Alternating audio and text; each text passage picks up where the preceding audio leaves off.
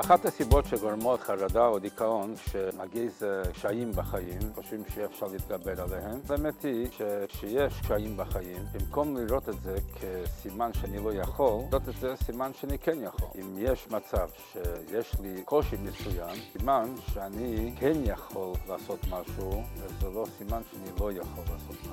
בפרשת השבוע אנחנו קוראים בתורה ארבע סוגים של נזק שהבן אדם חייב עליהם. אם השור שלי יוצא ומזיק מישהו, בור, אם אני חופר בור מישהו נזק, אני חייב. אם אני עשיתי על האש בחצר שלי והאש יצא ושרף את הבית של השכן שלי, בטח אני חייב אם אני יוצא ומזיק למישהו. כל הארבע סוגים האלה, בנוסף לכל הדינים והפרטים, מתי אני חייב ומה אני חייב, ארבע המצבים האלה גם כן מסמלים תירוצים שמישהו יכול לומר למה עשיתי נזק, או אני שור, זה הטבע שלי, או אני בור שלא זז ממקומו, או חשוב מה אני כן עושה, לא עושה, או אש, אני לא יכול להשתלט על הכעס שלי, או הסוג הרביעי, אני ככה, אני נולדתי ככה, ואני צריך להתבטא ככה וככה, והחוקים מגבילים אותי, ואני לא יכול להסתדר עם החוקים, ובגלל זה עשיתי מה שעשיתי. מישהו יכול לחשוב, מאוד סביר, הרבה פסיכולוגים יגידו לך